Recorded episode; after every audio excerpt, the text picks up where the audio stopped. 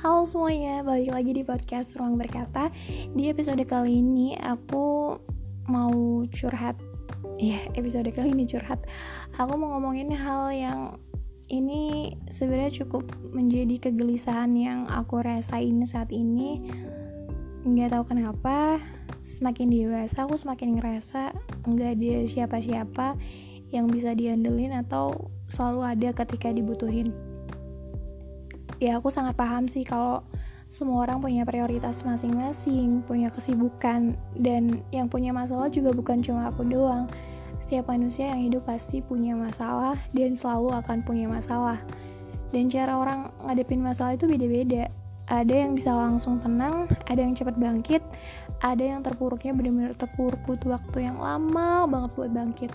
Karena memang pada dasarnya kapabilitas orang juga beda-beda. Ada yang 50%, 60% atau bahkan cuma 30% kan kita nggak tahu ya kapabilitas orang itu seberapa banyak seberapa persen. Mungkin kapabilitas dia cuma 30% sementara masalah dia 80% jadi tolong banget jangan nyepelain atau ngegampangin masalah orang oke? okay? karena jujur aku kesel banget kalau misalnya aku curhat ke orang. Orang itu justru bilang hidup gak usah dibawa ribet. Lu kebanyakan galau. Ya elah masalah kayak gitu doang. Alah drama banget sih hidup lo. Mungkin gak secara langsung sih mereka gak secara langsung bilang sekasar itu. Coba intinya ke situ gitu.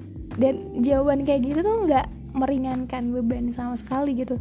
Justru malah bikin aku tambah down. Tapi di sisi lain aku nggak bisa menyalahkan orang lain juga karena memang pada dasarnya yang bisa nyelesain masalah itu cuma kita sendiri terlepas dari itu kita juga butuh dorongan, support, masukan-masukan dari orang terdekat yang akhirnya bikin kita bisa jadi mikir positif dan bangkit lagi, bangkit dari keterpurukannya.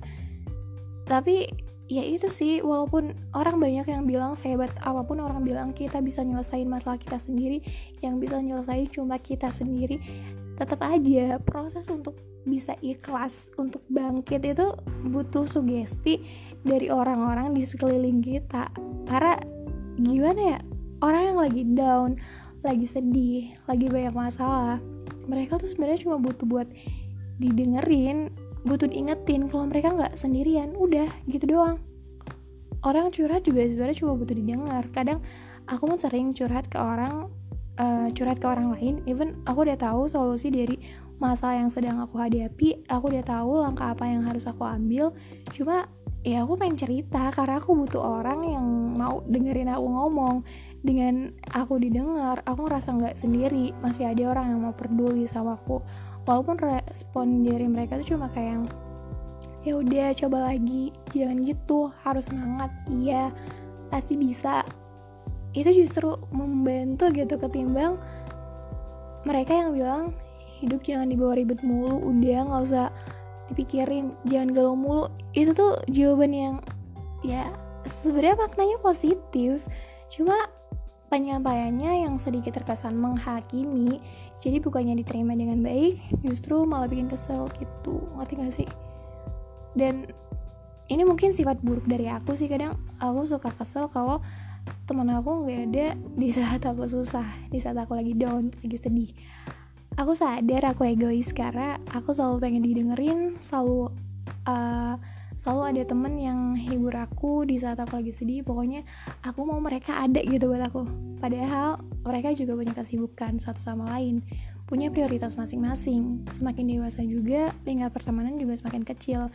Dari sekian banyak teman yang aku punya hanya beberapa aja yang ada di saat aku butuh.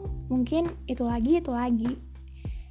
Dan yang bikin aku kadang suka kecewa itu justru dari jumlah yang sebenarnya udah minim tinggal beberapa itu justru mereka perlahan gak ada juga itu itu yang membuat aku gampang down dan akhirnya kecewa.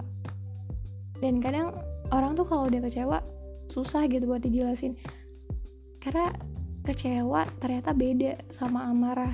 Padahal kalau marah kita bisa maki-maki ngatain orang. Tapi kalau udah kecewa rasanya nggak tahu gitu mau ngomong apa. Kayak speechless ya udah speechless aja gitu. Ya udah intinya kecewa. Walaupun lu nanya gue mesti gimana? Ya lu nggak bisa gimana gimana intinya cuma satu kecewa. Kok bisa? Kenapa ini sering banget terjadi di hidup aku? Aku sering nanya kenapa ya? Nggak ada yang bisa jawab. Intinya ya udah lo dikecewain ribuan maaf dan sujud-sujud pun gak akan menghilangkan yang namanya rasa kecewa terus yang jadi pertanyaannya gimana caranya menghadapi rasa kecewa tersebut? Kecewa itu manusiawi. Manusiawi lagi ngomong gue belibet. Kecewa itu manusiawi dan semua orang pasti pernah ngalamin. Entah kecewa dalam hubungan pertemanan, keluarga atau pacar semua pasti ada yang namanya kecewa dalam hidup ini. Gak mungkin woi lu senang-senang aja gitu. Dan aku rasa yang bisa nyembuhin rasa kecewa ini satu-satunya cuma diri kita sendiri plus dukungan dari orang lain. Seperti yang aku bilang tadi sebelumnya kita butuh orang lain kita butuh kita butuh orang lain kita nggak mungkin bisa sendirian. Jadi buat kalian yang saat ini lagi ngerasa sedih lagi down lagi kecewa ayo kita bangkit bareng-bareng kalian gak sendirian. Karena aku yakin kekecewaan yang atau kesedihan yang aku sedang alami saat ini dialami juga sama orang lain. Mungkin beda bentuknya. Orang punya porsi masing-masing punya kapabilitas masing-masing sekecil apa pun. Jangan mudah ngegampangin masalah orang karena tingkat kesedihan orang juga beda-beda. So saling menghargai itu nggak ada ruginya kok terima kasih banyak buat kalian yang udah mau dengerin sampai akhir. Uh, maaf banget kalau ngebosenin. Aku cuma pengen sharing. Syukur-syukur kalau ada poin positif yang bisa diambil. Kalau enggak ya udah nggak apa-apa. Namanya juga belajar. Sekali lagi terima kasih banyak. Jangan lupa bersyukur setiap detik